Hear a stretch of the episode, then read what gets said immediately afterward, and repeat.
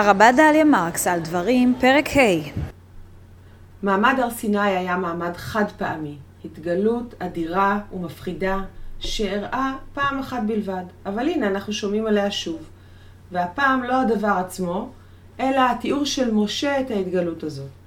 כבר שאלנו בלימוד שלנו על פר... פרקי חומש דברים, האם באמת אפשר לחזור על התנסות משמעותית?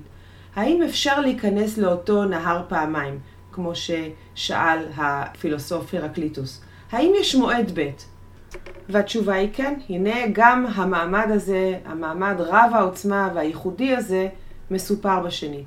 ולמעשה נוכל להרחיב ולומר שבכל פעם שאנחנו קוראים וקוראות בתורה בבתי התפילה שלנו, בכל פעם שנוציא את ספר התורה בבתי הכנסת שלנו, אנחנו בעצם חוזרים ומשחזרות את מעמד הר סיני באופן סמלי ומוקטן. אבל בואו נחזור לעשרת הדיברות. אם נשווה בין נוסח עשרת הדיברות כפי שנמסרו בספר שמות בפרשת, בפרשת יתרו ובין עשרת הדיברות כהופעתן בפרקנו נראה הבדלים קלים. וכאן אני רוצה לעמוד על הבדל אחד כזה. הדיבר הרביעי בפרקנו מתחיל במילים שמור את יום השבת לקדשו, ואילו בספר שמות המילים הראשונות הן זכור את יום השבת לקדשו. איך נוכל להבין את העניין הזה? האם יכול להיות שהתורה טועה באחד המקרים? האם יכול להיות שהנוסח של התורה איננו נכון? האם יכול להיות שאם כך הדבר אולי בכלל קשה להאמין אה, לתורה? המדרש מתמודד עם השאלה הזאת ומראה ואומר משהו שהוא בעיניי די נועז. וככה אנחנו קוראים ב, למשל במחילתא דרבי שמעון בר יוחאי, פרק כ', זכור ושמור, שניהן נאמרו לעניין אחד. מה שאי אפשר לפה לדבר, ומה שאי אפשר לאוזן לשמוע. במילים אחרות, אנחנו בני האדם יכולים ויכולות לומר בכל רגע נתון רק דבר אחד. הדברים שלנו יוצאים מהפיות שלנו בשרשרת בזה אחר זה. אי אפשר לומר את הכל בבת אחת, וכך גם יכולת השמיעה שלנו. אבל הקדוש ברוך הוא אינו כהן. הוא יכול לומר דברים הרבה בעת ובעונה אחת. וכך ממשיך המדרש, כן הוא אומר, וידבר אלוקים את כל הדברים האלה, זה משמות כ'. את כל הדברים האלה, האל יכול להגיד את כל הדברים האלה בבת אחת, ואומר, וכאן יש לנו ציטוט מתהילים ס"ב, אחת דיבר אלוקים, שתיים זו שמעתי.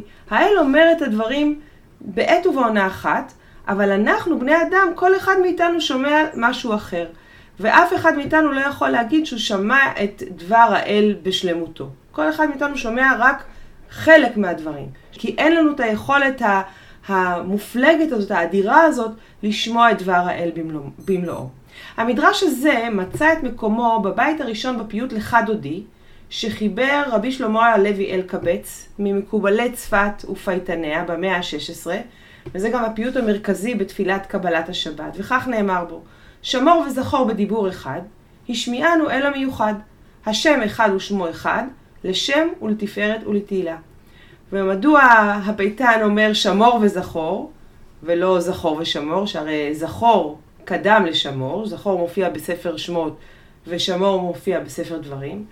הסיבה היא כנראה פרקטית, רבי שלמה הלוי אלקבץ שיקע את שמו באות הראשונה בכל אחד מבתי הפיוט באקרוסטיכון שמאזכר את שמו, והוא היה צריך פשוט אה, את האות שין שפותחת את שמו, ולכן יש לנו את שמור לפני זכור.